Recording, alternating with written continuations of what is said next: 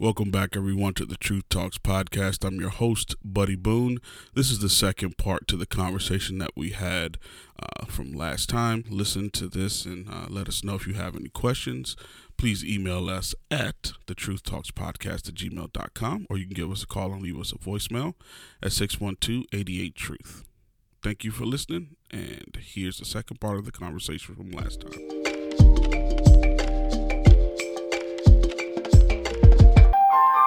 This is Truth Talks. I, I definitely agree with what you're saying here. What I was more or less going down the road of is like how in history Christianity has been used as a uh, a tool to change the culture overall instead of preaching the gospel to individuals Oh, yeah. and changing you know allowing god to change the individual it's been used as a cultural and the example that i can think of Totally. would be you know roman catholicism Yep. in like uh rome or Yeah. you know england or something like that Nation how the building. church- yeah how they would use that for me that has been like a telltale sign of Yep. it not really changing the heart it's just Totally. literally just changing the culture Yeah, and that's traditionalism. Going back to Mhm. the sermon today, Yeah. where it's just an external thing, Mhm. where we're gonna sh- we're gonna shape society. We're gonna we're gonna change the buildings. We're gonna change Mhm. the way things look. Yep. But they haven't changed anything. yep And that's way the way the gospel works when it redeems,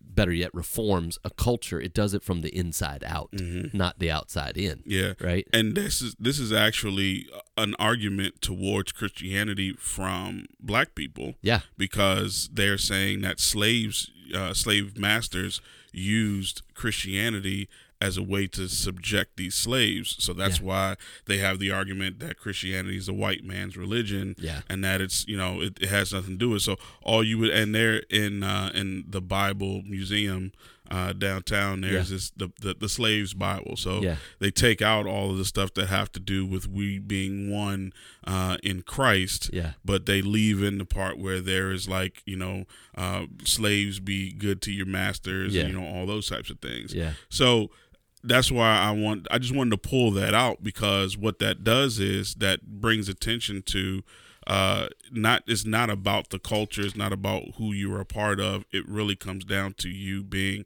uh changed from the inside because as you're going to go in Mark chapter 7 it really has nothing to do with what's on the outside. Nope. it really all has to do with what is going on in your heart. So, Absolutely, absolutely, and and that's where a, a culture is changed one life at a time. Mhm. That's where a community is changed one life at a time. That's where a nation is changed one life at a time. That's Mhm. where a culture is changed one Mhm. life at a time. That's how it works. And uh, and uh, again, God doesn't call us to save the culture. mhm. He doesn't call us to redeem the culture, Right. right? That's not our mission. Whether a culture that is that is, uh, I mean, let's just take because there's cultures within a culture, right? So let's just take the culture of uh, I don't know, uh, Sin City that has its own culture. Nevada, right? Mm-hmm. Vegas. Vegas, right? Let's let's take. I mean, there's a whole culture right there. Or Mhm. Atlantic City years ago. I was, you know, lived not far from Atlantic City, and that's a mini Vegas, right? Mhm. And uh, so that reality of you have cultures within a culture, right? And Mm-hmm. uh, I remember even in uh, well, I won't even get into that, but there's there's even within cities there's cultures that need Mm-hmm. to, and yet uh, how are those cultures uh, those uh, evil cultures, those dark cultures, those sinful cultures, those those those sinful um, uh, collective ideologies that that community has embraced. Well, how are they changed? Well, there's legislation that's done, there's laws that are made, there's all kinds of stuff that happens in a community, but at the end of the day, that's external.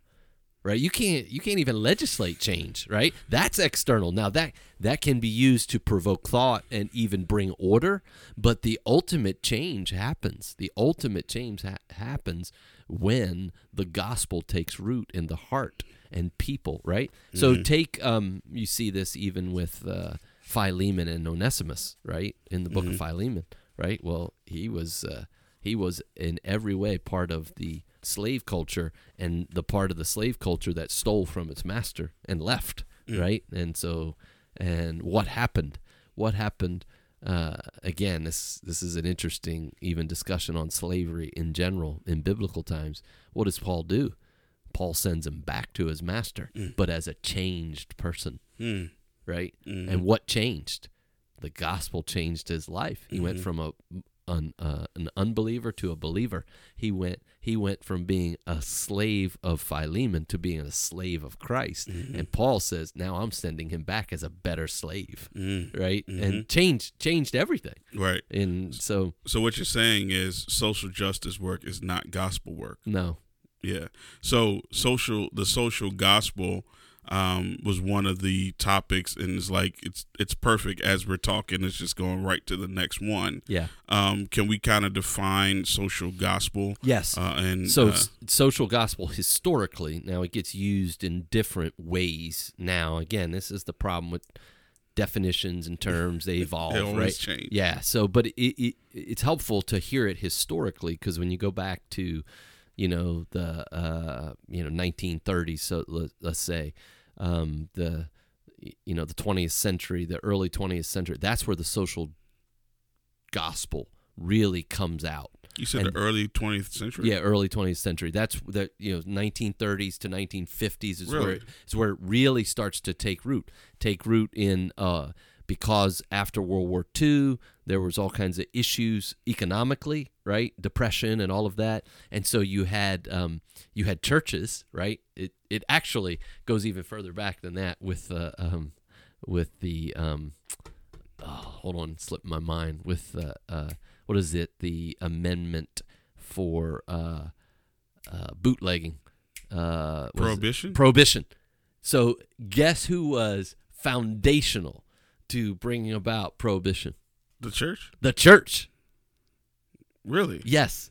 And then so they got the amendment written, right? That made uh, essentially alcohol Ill- illegal. Mhm. And then guess what happened? Years later, they had to add another amendment making it legal because it created so many problems. And who was the driving force behind that? The church. Mm. Most people don't know that. Go back and read the history; you'll, it'll shock you, right? So that was that was in every way the beginnings of a social gospel that says we are here to fix society. We are here to fix our communities. We got to get involved in community endeavors and make it better. Like alcoholism or, you know, uh, selling alcohol that's wrong. Alcohol is a problem and it creates all kinds of problems. I'm not denying that. But this is what we got to do. We got to legislate it. We got to we got to create laws against it. Well, they did. And what what what birthed because of that? The mafia, right?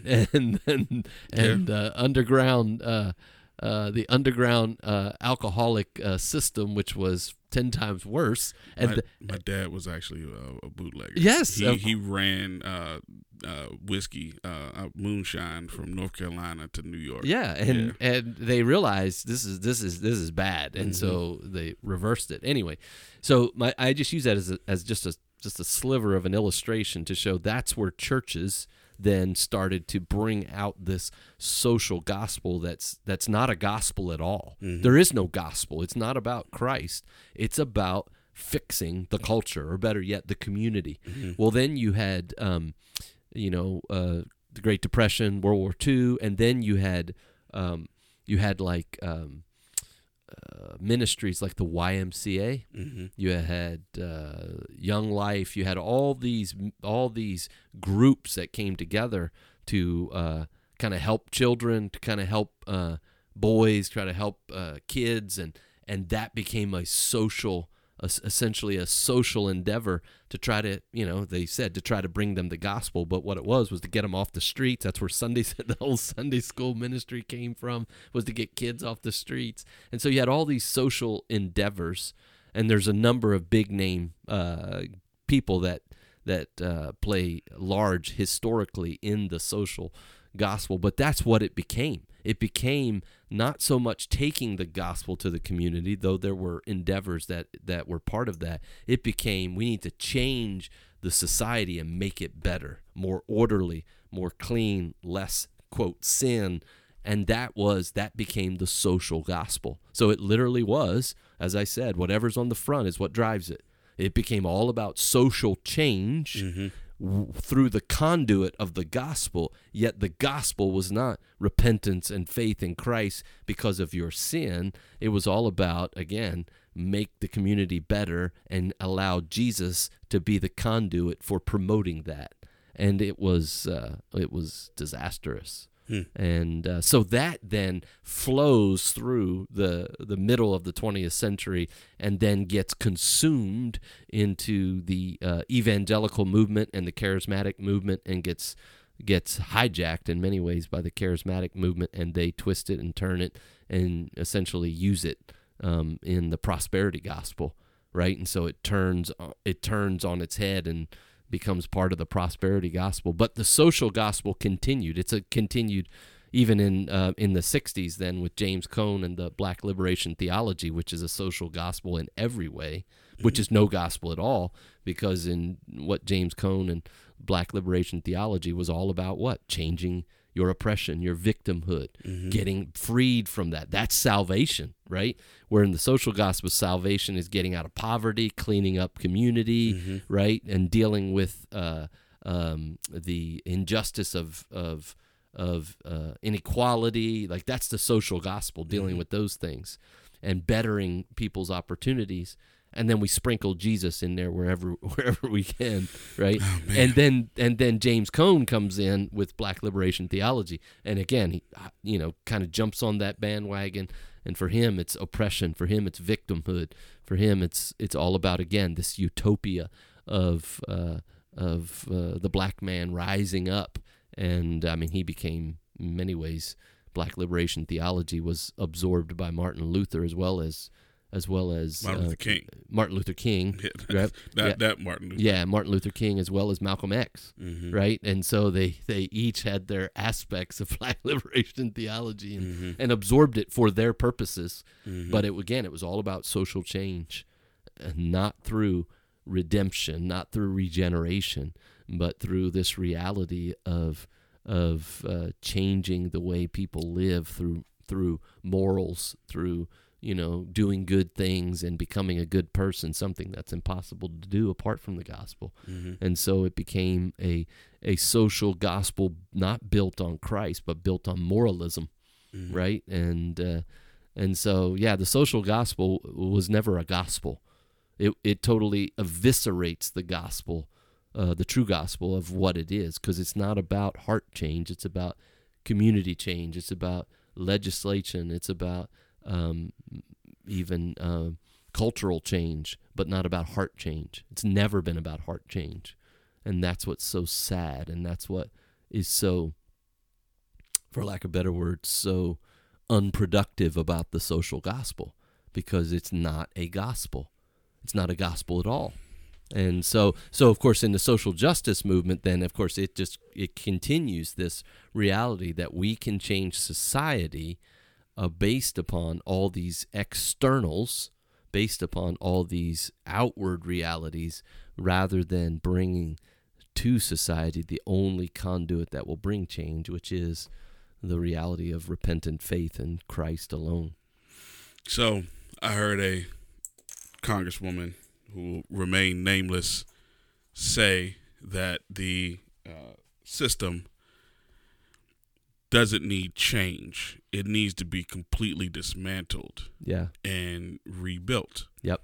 And when I heard that, I was like, yeah, that definitely sounds like a Marxist idea um, to take away everything that there is and then replace it with a new system. But Yep. it also reminds me of uh, the the age of Aquarius type of talk, you know, where they're like, well, this is going to be a brand new day.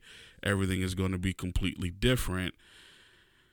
The problem that I have run into so many times when it comes to all of this stuff is nobody talks about the heart No. and are and what you just said it's like you know you know the the, the gospel being a heart issue um, versus it being a cultural issue Yep. is exactly why it is so hard to pin it down try to define it like what do you mean by completely dismantle the whole what is the system Yeah. what, what system are you talking about Yeah. and it's like They can't. they can't do it No. it, it- now what we as uh as as as believers in Jesus and followers of the scriptures, we can definitely define exactly what the problem is. Yeah. You know, and I have to take these words from uh, John MacArthur, where he says that you know, in a time where it's so much uncertainty, you close the actual you know uh, institution that is able to help and you know give That's truth. That's it. So it's like, man, I, I'm I'm kind of dumbfounded now that I'm thinking about it because, you know, when with with so much uncertainty in the world, and the next the next part is actually the next definition that we are actually going to pull out actually has to do with okay, it's like we have the truth, now we need to spread it, but then there is a different way of spreading it. There's a different way of of, of giving it out. Yeah. So yeah, you are to you know you know Matthew 28, 18 through 20, uh, Mark 16, 15. Yep. You know, but then you brought up this term called evangelical feminism, Yeah. and when I heard it, I was like, yeah, I have no idea what that means. Yeah. So I really want you to like the evangelical is on the front though. Yeah. So it's not feminist evangelicalism No. you know it's the other way around Yeah. so kind of give me like what that is it's like we, we we understand what the problem is we know that the problem is sin in our sinful heart and we understand that the solution would be for us to well for, for christ to change but for us to tell people about that change you know, that christ can do but there's ways to do that as well Yeah. um, so not just the social gospel, you know, would be Yeah. a, a worldly solution. Yeah. Um, but f- evangelical feminism. Yeah. No. No. That that's not that's not an option. That's unbiblical. Wh- what is it? So evangelical f- feminism would just be those who embrace feminism who are part of the evangelical church, and there are many, and it's growing. Actually, it's growing more and more, which is sad reality. The evangelical church would be loosely defined as the church that essentially is Orthodox, right? Not Roman Catholic Church. Uh, you know, not uh, you know Seventh Day Adventist or anything like that, but the church that you know the the the church today that would hold to the fundamentals of the faith would and an understanding of the true gospel being about uh, the reality of sin and repentance and faith in Christ alone for forgiveness and justification, um, not by works but by Christ's work alone on the cross and his resurrection and on all of that. Like those fundamentals those truths um, are embraced and believed. You know christ is the one true uh, son of god the only uh, redeemer mediator. God is is uh, three in one. And you know all of these things that are core to what the bible teaches and what we believe you know to um, uh, and again evangelical essentially is built off of the evangel the gospel Mm-hmm. and so uh, if you don't get the gospel right you're not evangelical You- you're not orthodox Right. you get the gospel wrong you're unorthodox and Mhm. heretical right Mhm. and so so that term is just a very broad term that's almost kind of like fundamentals or fundamentalism years ago was kind of the term before evangelicalism came on the scene or evangelical because fundamentalism lost its meaning because it got so uh, for lack of a better word it got so hijacked evangelicalism is now same thing i said this It's getting hijacked too. yeah, I said this, you know, 10 years ago that this term is going to become worthless, just like fundamentalism did. And we're almost there because there's so many people who claim to be evangelical who are not, to where now you look at it and you can't define the term based upon the people. And so, Yeah. so you have to come up with a new term. That's why I often will say biblical Christianity or biblical believers or whatever. The term evangelical has been used to describe Republicans. Yeah, yeah, and so it's it's we're we're just about to that point, and that's again the problem with terms. But when you're dealing with feminism, these are people who these are women by and large, though there are men who would be in this category because they support the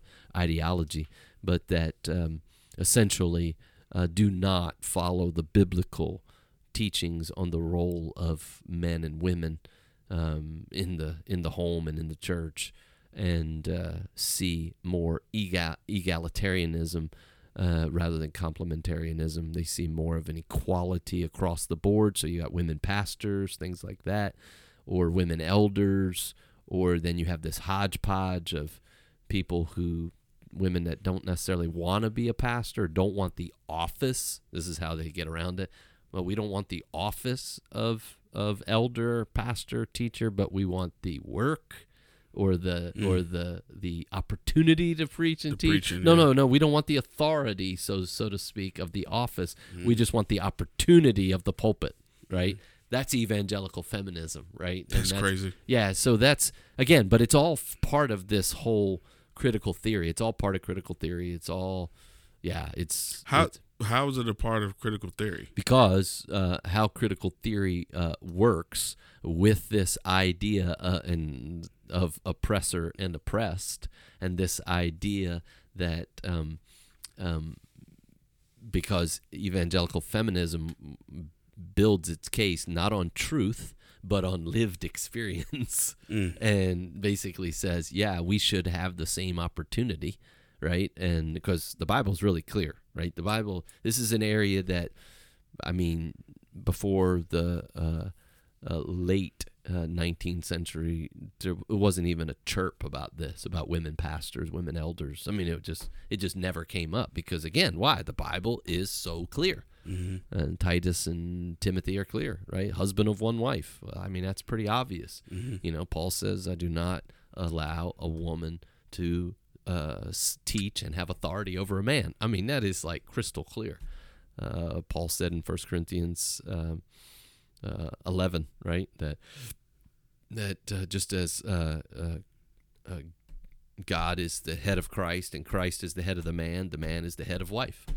I know, mean, I it- mean, It's ironic to me that like I know women, and I'll say my daughter is one of those women yeah, that literally does not want the job of a pastor. of course not. Like I don't I don't want that job. It's Yeah. like I don't I don't agree that a woman um I don't agree with women that want to be pastors and I don't want that job. And it's like she doesn't see it as offensive. She doesn't see it as like it's it's just you know you're you're trying to oppress me. It's just like God designed that in God's design it's for the man to do that job. and that's and that's the difference.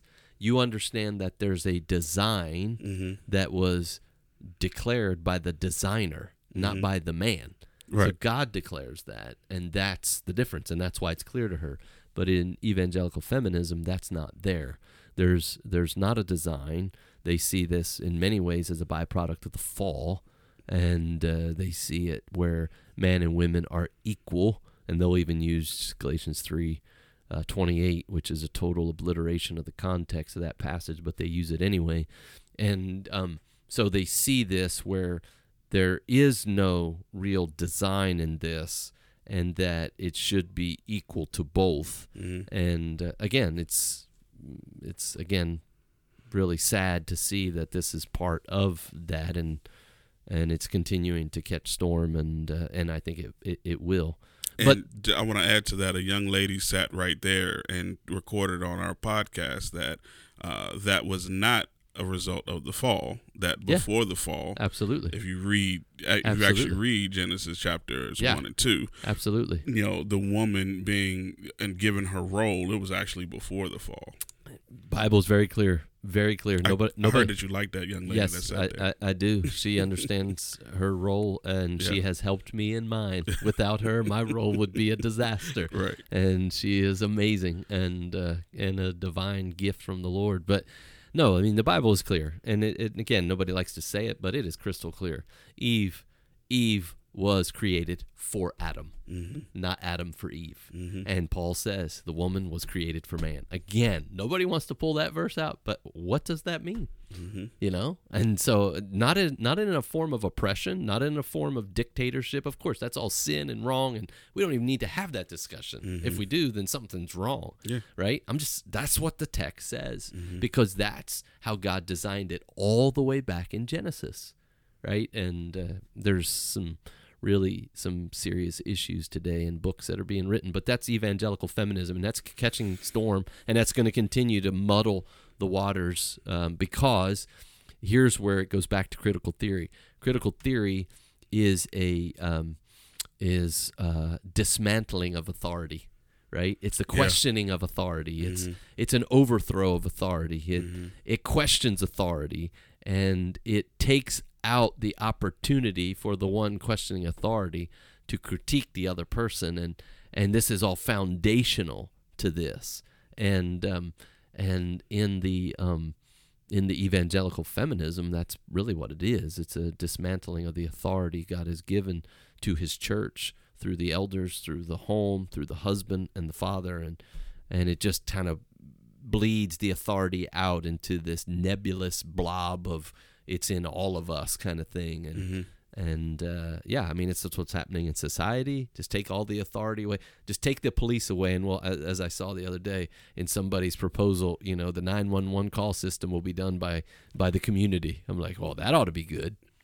You know it's like take take it away right? Mm. take the police away and give us the authority and we'll dismantle it and and disseminate it and it's just like yeah no it's a joke. But your other question you brought out is actually more important and that goes back to the d- dissemination of the gospel and how we do that god in his commission to the church not only declares um, the mission right make disciples but he also d- decreed the means Hmm. and that's a side of ministry that's not talked about enough Mm-hmm. he is sovereign over the mission, and he's also sovereign over the means. We, along again, the cultural. This is another aspect of cultural Christianity. Thinks the mission is divinely decreed, and the means are culturally sensitive. Hmm. You know what that? You you know what I'm saying? So the means, meaning the preaching of the word, the music, and all these things get to be more culturally worked out. Now, clearly, there's there is a cultural a cultural aspect to our music, right? We wouldn't deny that. Yet, that's not what drives our music. It's the theology. It's the words. It's it's it's not you know the cymbals and the and the uh, instruments or even the level of volume, right? Or the even the the length of the songs we sing. That's all cultural aspects where you can go to Africa and sing with them, and it's going to be different than uh, the believers in France. I can tell you that. I've sang in both, right? And yet, though, there's cultural aspects of that that come in, and that's fine. That's diversity and unity.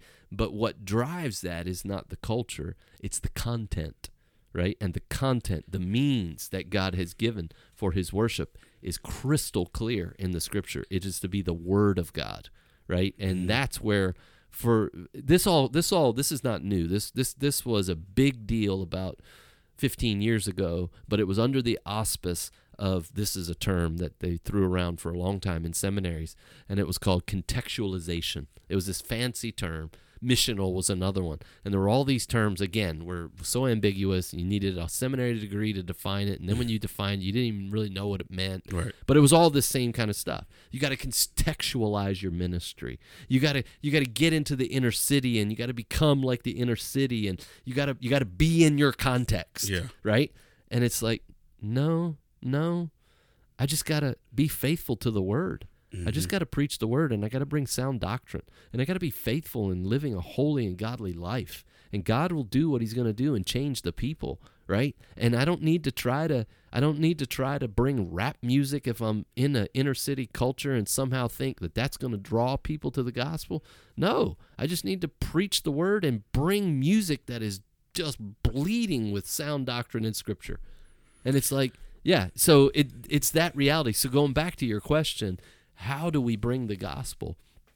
Well, there are multiple avenues, but at the end of the day, it's by evangelizing, discipling, and a big part of it is baptizing, which is all part of the discipleship reality. And mm-hmm. so it's teaching, evangelizing, baptizing, discipling, all of that. I mean, that's just crystal clear. And and and over top all of that as an umbrella is the preaching of the word, the teaching of the word, which is what we see throughout Acts as Paul goes about. That's what he does. He just constantly teaching from house to house, which is a different setting, from the Lord's Day service in the synagogue first, and then to the Gentiles. I mean, that's what he did. That's how it spread. That's how it works. It's individual. It's corporate. It's um, it's undeniable. I mean, that's what we do. And so that's the means. That doesn't change.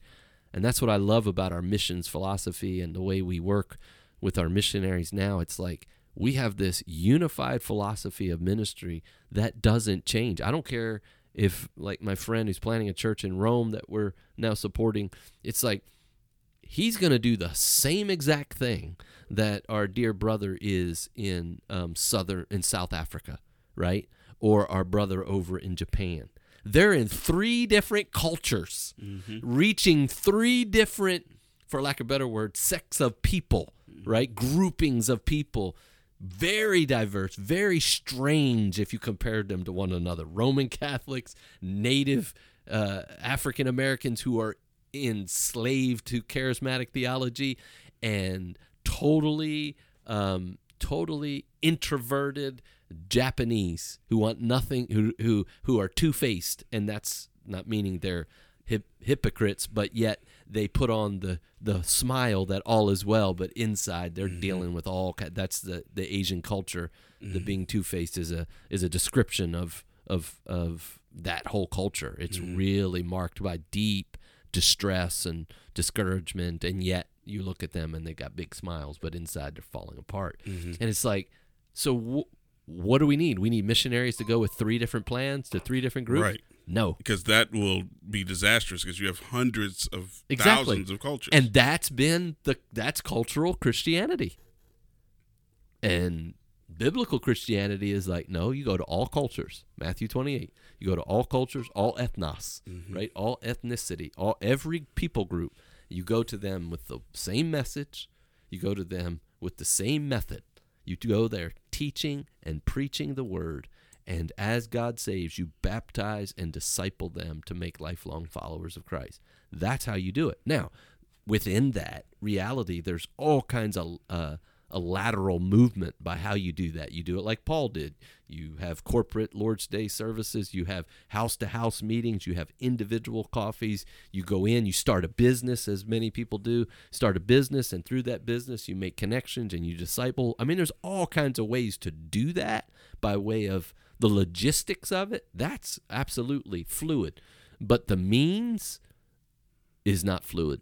It doesn't change because God has decreed the mission as well as the means, and that is huge. And that that kills cultural Christianity. Now you all know all this is messing with me. I, I gave you the the the story last uh, last uh, series of podcasts where we had talked about it being you know kind of like a dumbing down of uh, you know the the whole scene from the uh, the play that I was involved in where the slaves were you know they just they they couldn't read but you know you said a whole bunch of sayings over and over again uh, and you know I grew up on the music the the the black gospel music Yeah. where it was some like real great truths but then there was just this reality of it just being you know just make you feel good make you Yeah. feel better and kind of like it's and it really is the blues Yeah. with like you know they're trying to insert or sprinkle jesus into uh, those songs so when you're saying that all this stuff is coming to my brain but then the other thing is that you are uh, like how you would just you know, bring rap music like put it into like into rap music or put it into like the form of a song um, it's like a feel good type of song. It's like what are you saying to that person are you saying that you're not good enough to hear the gospel in its true form also are you the one controlling why are you trying to control how the gospel is given to that person meaning like you you feel like you need to dumb it down or you need to say it in a different way Yeah. because you're relying on yourself to be able to spread that instead of just doing what God has asked you to do and then relying on God to help them to understand. Totally, totally. Yeah, it's not that there's not a place for rap music or country music, you know, stylistic. If you ask styles. Baucham, he says no, there's Yeah. no place for rap music. Yeah, so I know I've seen that clip, but my point is there is styles of music, and there Mhm. is there there clearly is and I mean I can prove that from scripture and just the reality of music of musical instruments, Mm-hmm. right? Each musical instrument really in many ways comes with its own style by way of its own tone and its own ability to create tones. Psalm 50 gives a, a, a myriad of musical instruments showing that, you know, having just a piano and a guitar is not what we see in in scripture, right? There's cymbals, there's drums, there's all kinds of things, right? And uh, because there's opportunity to uh, for diversity. However, there i- it is clear in Scripture, and I, I was preaching on this a few weeks ago, that most often in Scripture, when worship is talked about, over half the passages, and there are many, are really about what's not acceptable to God. The Bible is crystal clear. Most worship in the Bible is rejected by God. Yeah. So while there is some some diversity uh, acceptable in style that is often driven by culture, which again is part of our diversity and and beauty, right? And I think even part of the image of God. Yet yet there is a reality to the character of God that is always part of it, the acceptable worship of God and it is there's a number of them but it is it begins with order God does nothing out of order and he doesn't accept anything that's disorderly. And most worship in cultural Christianity is disorderly, mm. whether it's in the music style, whether it's in the verbiage, like we just read, which mm-hmm. that was nothing but disordered gobbledygook. I mean, it didn't mm-hmm. even make sense, mm-hmm. let alone appe- uh, appeal to the to the um, to the glory of God at all. Right? That's utterly uh, utterly, man. utterly condemn, condemnable in the sight of God by Mm-hmm. way of worship, right? Um, and again, I mean, you can put whatever music to it you want. It's going to be condemned. Why? Because of what it's saying, because of who it's pointing to. Hmm. Right. And so, so you know, there is while there is some some latitude that is given there, the latitude isn't as much as people think when you study it out in Scripture. And I think uh, we need to be uh, more definitive about that and speak more clearly about uh, what is acceptable worship to the Lord because the Bible is clear. And when you see that uh, throughout Scripture, it is it is uh, always orderly. It is always driven by humility. It is always uh, saturated in the fear of God, not in the pleasure of man. Mm-hmm. And it is always, always, always driven by the Word of God, not the thoughts and emotions of man. Mm. Always.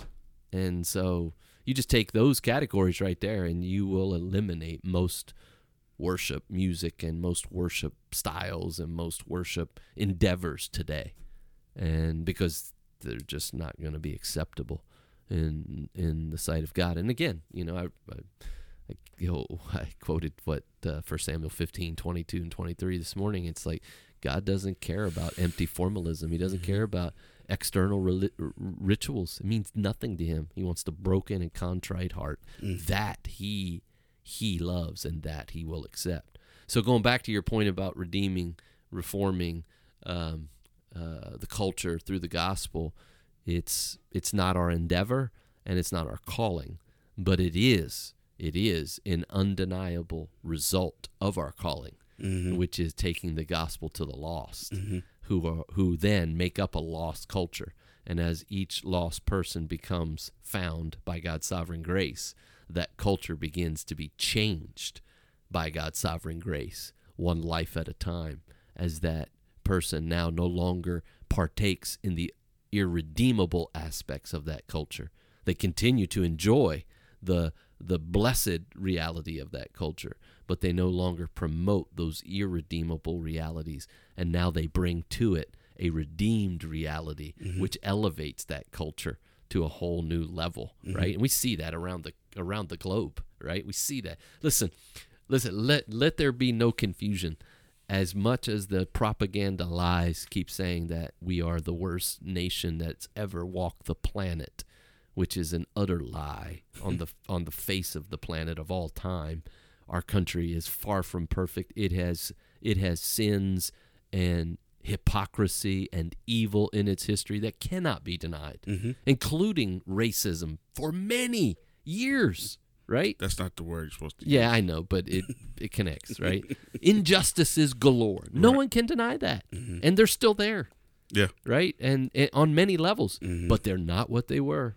Are you kidding me? Mhm. Jim Crow and all of that. Mhm. Man, come on, right? Yet, so so you take all this trash that's being said about our nation, and our nation again. It's we're not here to save the nation, so I've got no skin in the game Mhm. right? I'm I'm when it comes to patriotism, I'm patriotic towards my king Mhm. and towards my land, which is heaven, Mhm. right? I'm thankful to be an American. I wouldn't want to be any other place, but I'm not dying for this, Mhm. right? I'm dying for the Lord, Mhm. right? So I've got I'm not I'm I'm not saying this as somebody who's who's got skin in in this game. I'm just speaking truthfully. Tell me, tell me, why in the world do so many people want to come to this nation? Why? Because they know this is the place to be. Yeah. You, that is an undeniable fact that nobody wants to. If it's as bad as everybody says, Yeah.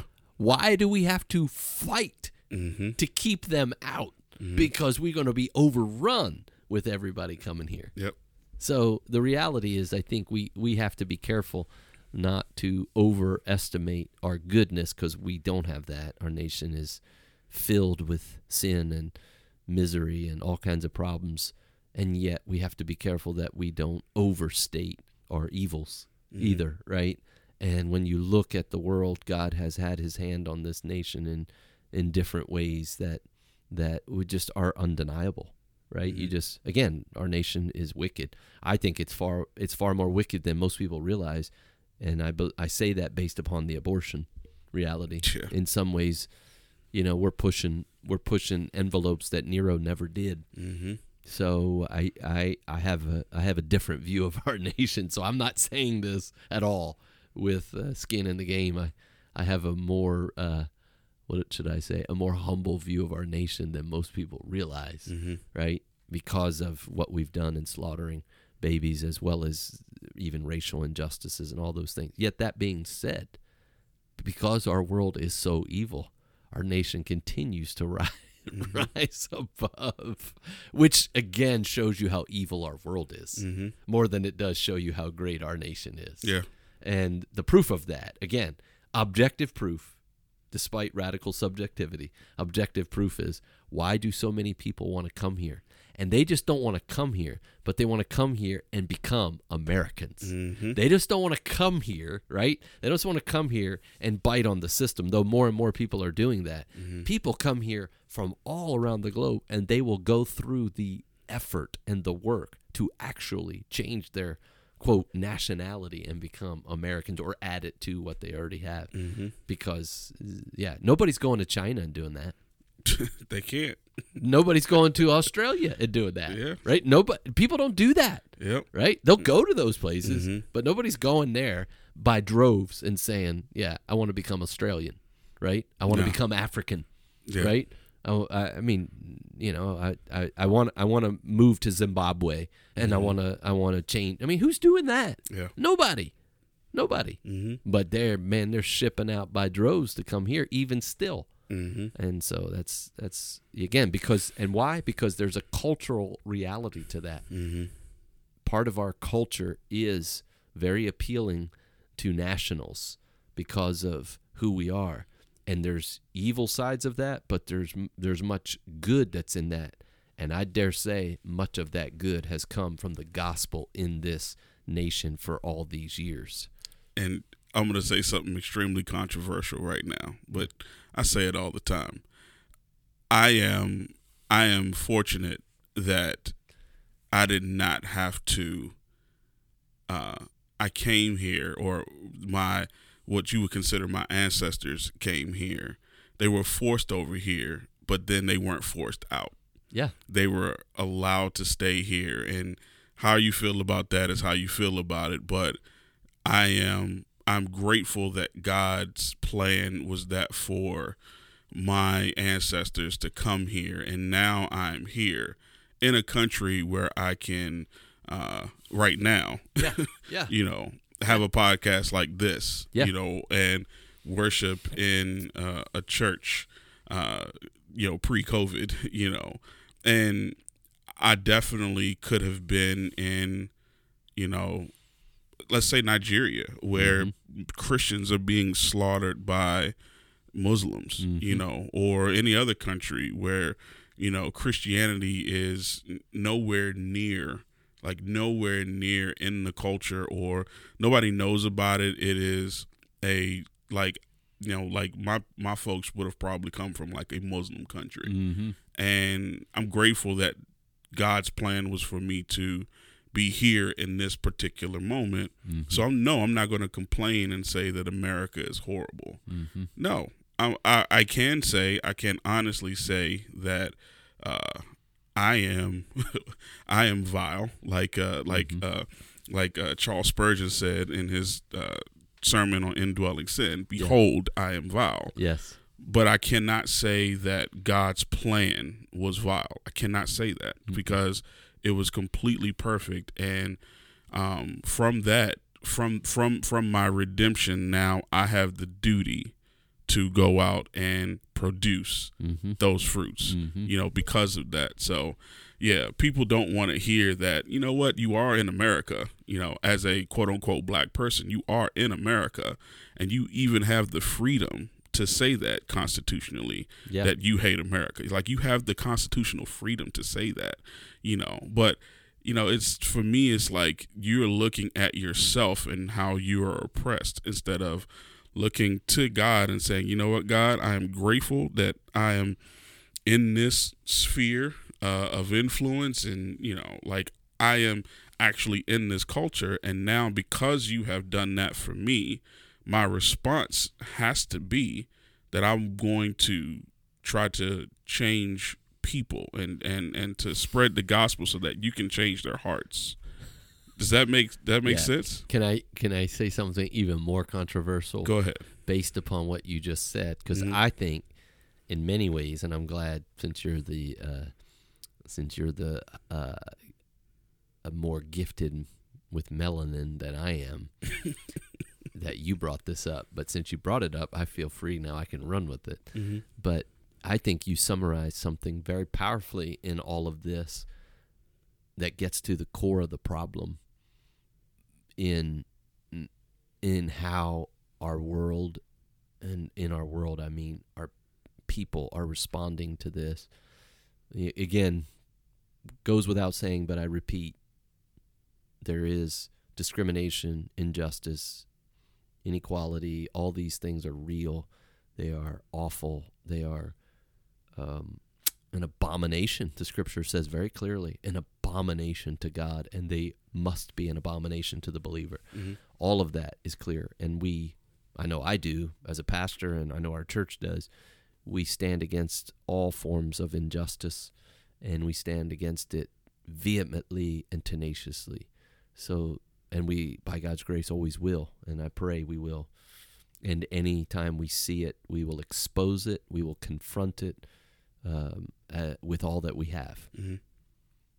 Yet, I think you you touched on something, buddy, that I don't know if you hit it, if you knew you were hitting on it or not, which you I'm sure you did. At the core of of all that we're watching, and this gets to a, I think I think really do. I think it gets to a core. This is where we started, so I'm kind of bringing us back in. I think at some level, there really is two perspectives about this whole thing. Mm-hmm. there is a selfish man-centered perspective that says i'm not i'm not i don't like what i got. I don't like how i got here. I don't like what you've done for me. I don't like the system. I don't like whatever right? Or there's the god-centered perspective that says you know what god knows what he's doing Mm-hmm. it wasn't easy historically looking back on it clearly for for quote my people Mm-hmm. Yet this was God's plan, Mm-hmm. and He is sovereign and He is perfect. And while many have suffered under the evils of other men, Mm-hmm. look at the blessing that I have been given because of XYZ. I'm going to praise the Lord. I think that gets to the heart of the way we deal with everyday, ongoing injustices in our life Mm-hmm. that gets to the issue And it goes back to what I preached many weeks ago. The man centered view is victimhood. Mm. The biblical, God centered view is gratitude. Totally different Yep. because it's about who you're looking to. The world is looking to self, saying, I don't like this, I don't want this, we got to change this. Yep. What you described was totally opposite. You're looking away from yourself into God. Mm-hmm. You're recognizing that you have many blessings that are really amazing, but you're looking at them not because of what you've been given so to, so much as who's given it to you and you trust them. Mm-hmm. That's the issue. I think that is fundamental for not only the church but even the world. The world can't do it, but that's what we need to show them. This is how you respond to this. And that is the core to the issue. Rather than trying again, rather than trying to eviscerate it and we can do that through legislation and and laws and all of those things which we already have and we can do more and, and I'm not against that. Yet it's never going to go away. So we better yet we equip people to deal with it, to have a biblical worldview so that they can respond to it and not be controlled by it. You're responding to it, but all the Black Lives Matter and all those people aren't responding to it, though that's what they would say they're doing. They're being controlled by it Definitely. massive difference. So when you're selfish, you are controlled by your emotions. Mm-hmm. When you're content or living a life of gratitude, which is synonymous, you're now responding and in many ways controlling your emotions. That's Paul in Philippians 4. I, I know how to be content in all things, Mm-hmm. right? Because Christ. So so I think that really gets to the core of this, all of this, and how the church must respond not only to discrimination and injustice, but to everything. Mm-hmm. I said it in one of my sermons at the end there that, or somewhere along the line, I know that I I highlighted that so much of what we're watching comes down to complaining. That is that is very very. That's that's the probably the most compact way that I could look at that. That's what it is. Movement. Yep. and and, and and I don't say that to trivialize or to oversimplify mm-hmm. because I understand there's complexities and I understand there's hurts. So I'm not saying that. Yet at the end of the day, that's exactly what it is. And the Bible is clear that all grumbling and complaining and murmuring is sin. And how much of this movement, even Christians who are sucked into it, that's what they're doing Mm-hmm. and yet you watch the men and women like the NBA player we were watching the other day who spoke very clearly that there is racism and injustices and all of that and yet he's not protesting and complaining and, and grumbling he's thanking his lord and savior jesus christ because he has hope and peace Yeah. see totally two totally different Mm-hmm. realities. That's what the gospel does. Mhm. The gospel changes not your circumstances, but the way you see your circumstances and your ability to get through them, which now comes from Christ. That's why we take the gospel to the lost and don't try to change the culture through so- social action, but we try to inundate the culture with the truth of Jesus Christ. Mm-hmm. Yeah, that's good. Um, that is a, a, a great way to end the podcast, I would say. And notice I said podcasts because I know this is not just going to be one.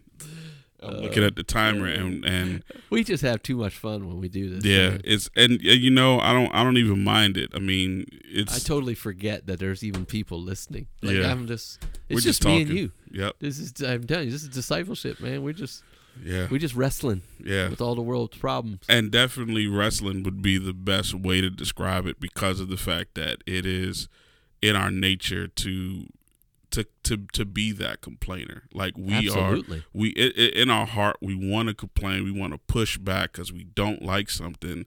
All the while the scripture is telling us to know. You need to be content with what you have. And i every time i think through this the ethiopian eunuch is person that comes to mind. Because the ethiopian eunuch was going along and all of a sudden philip shows up. Mm. and it's like I, I don't know what i'm reading. And then to have philip explain that and then I was uh, a few years ago. I was uh, in this store, and you know, I'm I'm a guy that I always like to smell good. So this store, this guy, he had a bunch of oils.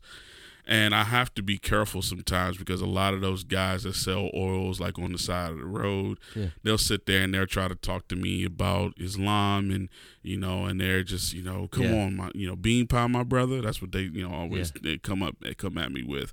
But they are definitely there to sell their wares and I don't want to contribute to that. Yep. So this guy, I'm having a conversation with him, just talking to him, and he tells me he's a Christian. And I'm like, well, I know you're not from here. Where are you from? He's like, I'm from Ethiopia.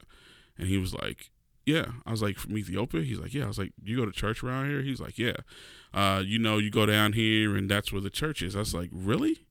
That's Amharic on there? He's like, yeah, that's Amharic on on the, on the sign. I was like, I thought that was, it's a big shiny dome on the church. So I thought it was like some type of Muslim church or something like that. But the way that he was talking, I thought back to the fact that that Ethiopian eunuch was learning literally from Philip and he took that back to his country. Mm-hmm. So I just imagine like years and years of passing down, you know, uh, the the the the, the parents teaching their children about that, and then in the 21st or 20th century, now I'm talking to a guy from Ethiopia because Philip spoke to that guy that long ago, and then he went and spread the gospel where he was. I'm like, it's way bigger than me.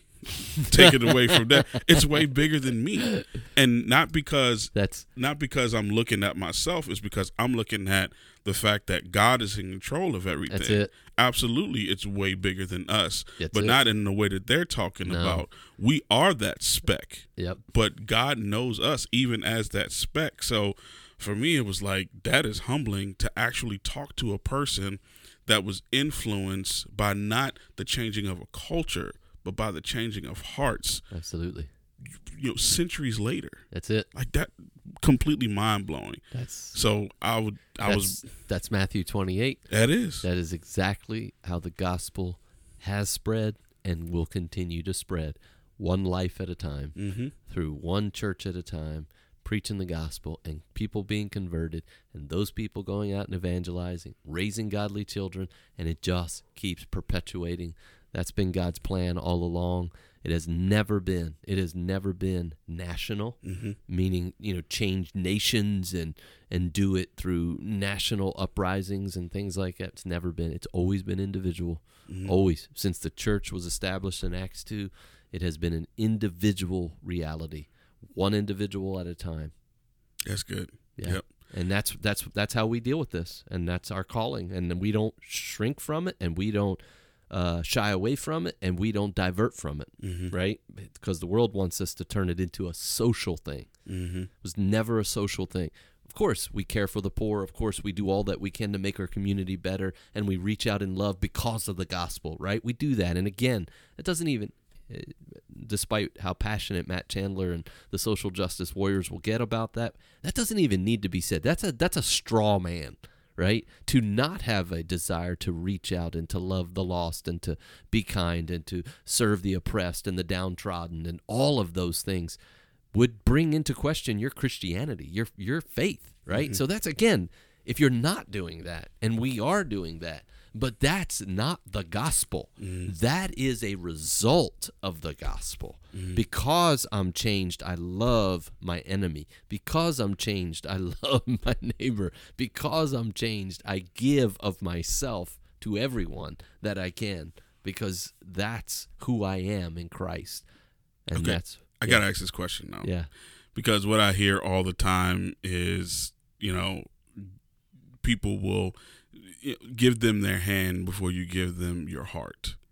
Yeah. So it's kind of like the whole idea of we, yes, because of the the fruit of our labor, not the fruit of our labor, but the fruit of us being changed and transformed and redeemed, we are giving the Yeah. doing these services, and the reason why we do these services is for them to you know understand Christianity. So my, my response to that, because it's so cliche and it's so common, is why does it have to be one or the other? hmm Why can't it be both?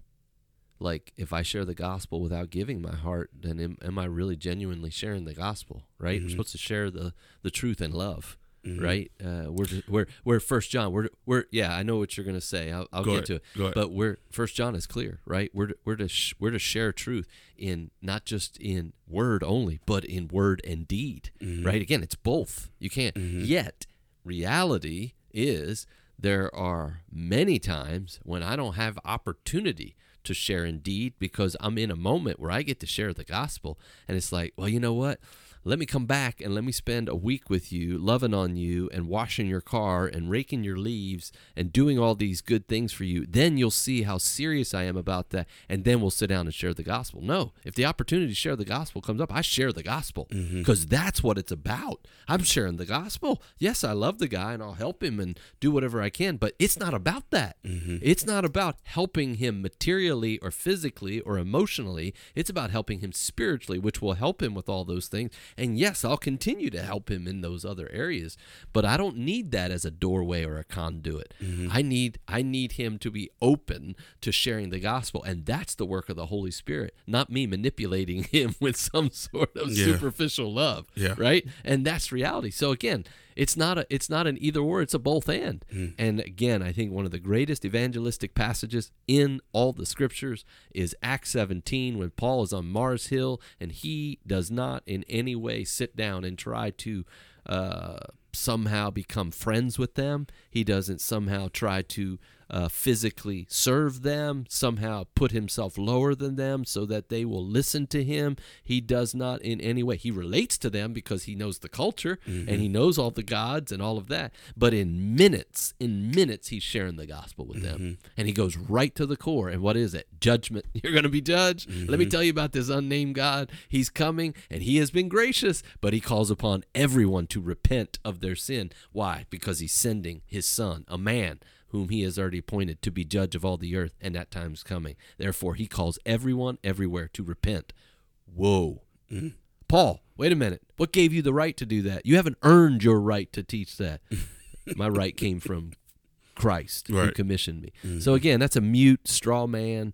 Yes, especially with people in your family and with your neighbor, people who you have an ongoing relationship with. Yes, you build that relationship and you build it for the purpose of sharing the gospel. But you don't you you don't uh, you don't do the relationship and then then share the gospel. You're doing the relationship and sharing the gospel all together, right? And so we get it. We get these dichotomies and these traditions, which aren't helpful, which Yeah. aren't helpful at all. And so there doesn't need to be a one or the other. It's a both and, but it's it's share the gospel. And if I if I have opportunity to love on the person, then I love on them, right? Mm-hmm. But I share the gospel in love. So again, it's kind of a mute point. It's like, you know, of course I'm going to love the person. Of course I'm going to be kind. Of course I'm going to look out for their needs that are immediate right there. If I see them, I'm going to meet them.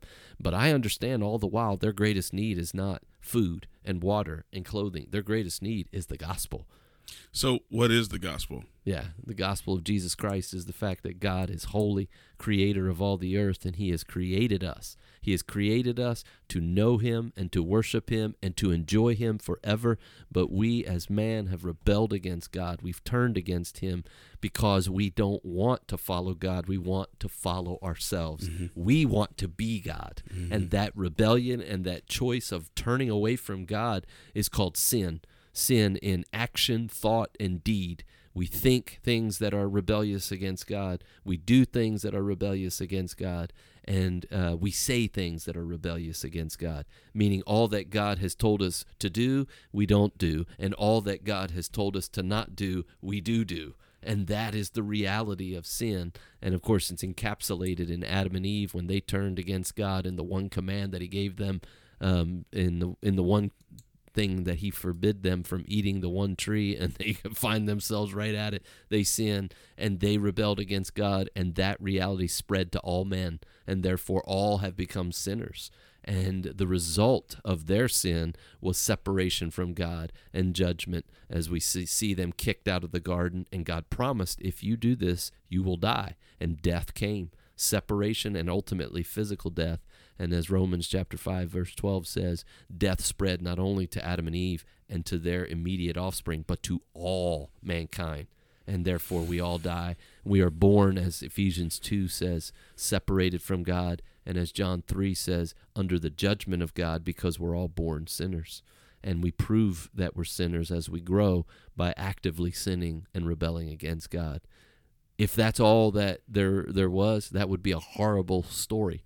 And God in his own nature does not need to do anything to save us. As a matter of fact, he would be right to judge us. But because God is gracious and merciful, loving and kind, he sends his son to save us. Be- save us from what?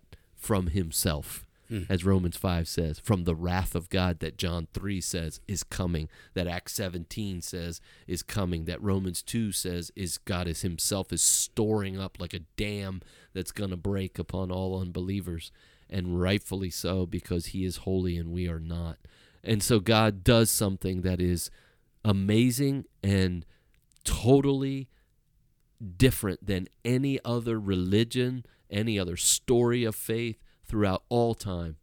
God does not tell man to come to him. Every other system of belief, that's exactly what it says. I am God, here you come to me. God says, No, man, you won't come to me. Romans 3, no one seeks after me. As a matter of fact, you hate me. And God says, I will come to you. It's, I mean, again, the gospel is unlike anything. And so God, in his mercy, now comes to earth. He comes after man in his son, sending his one and only son to earth to do what Adam could not do obey God.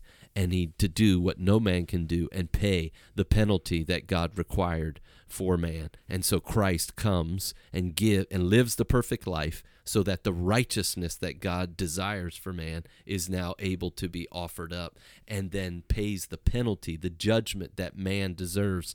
He pays so that everyone who believes can get the righteousness that God demands and the penalty that man deserves. It's all taken care of. And that only comes through repentance and faith in the Lord Jesus Christ. We are justified by faith alone, in Christ alone, by grace alone. And that means that when we recognize that we have sinned against a holy God, we recognize that we deserve the eternal judgment of God. The Bible commands us to repent. That means turn away. That means turn to God in in utter desperation and dependence on Him, not turn to our own works, not turn to our own pedigree, not turn to our own ethnicity. We turn to Christ out of desperation, saying, Save me, O God, a sinner. There's no other option for me. There's no other hope for me than you.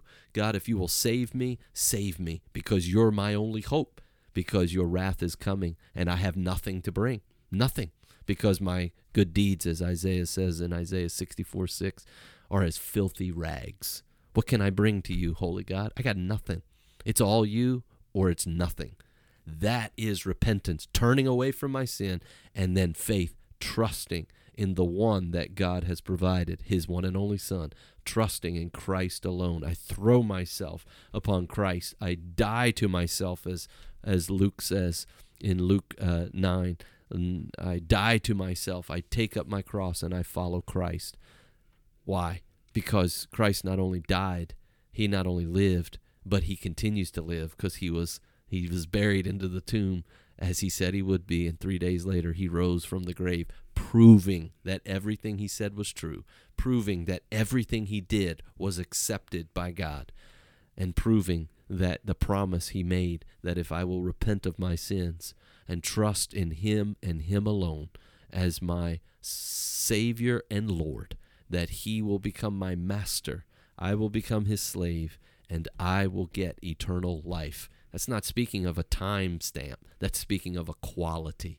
That I go from living in darkness to now living in light. I go from being a slave of sin to being a slave of the Creator of all the earth. I go from having my the guilt of my sin haunt me to having the forgiveness of sins encourage me every single day. And I go now and live not in the discouragement of this temporal evil world but in the encouragement of the eternal blessed world to come and knowing that's where I'm heading.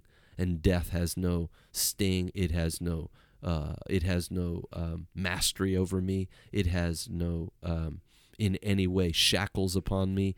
Death is nothing more than the moving from this evil life to that glorious life. Why? Because that's what Christ did, and that's what I will do because I am in Christ. That is the glorious gospel, but that gospel only comes to those who repent and believe. So I think next time what we're gonna have to do is have someone with a Hammond B3 organ behind you, and really, really make sure that because I know you didn't grow up in the black church. I know you didn't grow up. You grew up in a different culture. I- grew up in the woods. But yeah, so the culture that I grew up in, they'd have had a black, they had a, a organ player behind you, just giving you the, the chords, bad, bad, and, and, you know, just just just kind of, and then you and then you go a little higher. oh man, that was that was good. I would, that's why I gave a little bit of a, a break in there because I'm gonna use that for for other podcasts. I That just, was really I just good, need you in the man. background to do that. Yeah, there you go. There you go. Oh man, so many, so many thoughts just came to my head. I'm have to. Let's, we just need to end the podcast, man. Thank you all for tuning in. This has been the Truth Talks podcast. Uh, this is. this is probably the fourth of the series in this actual one. I think I'm going to change it instead of it being like a season where we do like you know a, a certain number of podcasts. I just need to start doing series. Yeah. Like we talk about a series, Yeah, and you break it up done- yeah, we just yeah. break it up because it, the the the issue kind of like that, my sermons. yeah, that's really what it is. the The problem is that there's so much to talk about sometimes. Like, like we can talk about things, you know, uh, uh, more and more and more throughout the weeks. So it's like, man, instead of just doing that, let's just do sections that we talk about. So I don't know, just thinking through that, that might be what we do. So let me go back to the to, to the ending so I can make sure I have everything the correct way. Let me give you an idea for the next one. Go ahead. That that I think, I mean, it's piggybacking in many ways off of what we're doing on Wednesday or what we've been doing. We're This- about This done. is a tease for the next podcast coming up. Well, I you're the host, man. I'm I I, I am I am literally here just to encourage and support you. So, But you you not- have you have the ultimate say, my friend. But, to not listen to your shepherd is bad. so I'm gonna leave that alone. I'm gonna leave that alone. Yeah, you have one. You have one ultimate shepherd, and yeah, he he's the great shepherd. But the reality is in Mark seven where we are, and this reality of of the heart and sin and defilement Mm-hmm. and uh, the source of all that. So that might be a that we, may we we we th- like literally there's more to talk about because we did talk about that a lot. And just as a side note, I have not forgotten about the last part of the indwelling sin sermon. It's just that I have been so busy I haven't had a chance to record it. yeah. So, um, and then I wanted to do another one. I think Jonathan Edwards had another uh, sermon that was having to do with indwelling sin too. But it's it's just so much stuff I want to do. And then I'm going to be doing that series on church and the government Yes. coming up. So that'll that'll that'll that'll burn. I'm very excited about yeah, that. that'll man. burn all kinds of uh, podcasts. So yeah, Yeah. we again, like you always say, we got nothing to talk about, man. We have absolutely nothing to talk about. I, I think that I think that it, it comes to a certain point where we just stop doing the podcast, and because we don't have anything to talk about. you, you know what I love about that though, What's that? and here's why: because it's all about the truth talking, Mm-hmm. and the truth has a lot to say about all these things. Yes. And that's what I love about the truth of God's word. Yes, and let me make sure I'm clear with the listeners. Uh, I was definitely kidding when I said uh, getting rid of the podcast. What I will do is these are just talks. Yeah, That's what these are. These are truth talks that's it. because it's it's really not a podcast in the formal like, hey, I ask him a question, he answers him, and I'm interviewing him. Yeah, It's literally just like like me having a problem basically Yeah, or like a quandary and then Matt says, "Well, open your Bible and I'll show you where that's that's that's it's that's your taken care of." That's, that's what it is. Dis- discipleship talks. Yeah, discipleship talks. That yeah, that's that's a good one. Who changed it like the truth talks in discipleship. I don't know. But yeah, thank you all for tuning in. If you have any questions or, or comments or snarks or conundrums, as uh, Todd Friel will say, please feel free to email us at the truth talks podcast at gmail.com. Also, uh, feel free to call us and leave us a voicemail at 612 88 truth. Uh, please don't. Uh, uh, leave us a long message, but you know, also understand that this that your voice message may be uh, broadcast on the uh, podcast, and we can do it anonymous as well. So, thank you all for tuning in, and uh, we'll talk to you later. Take care.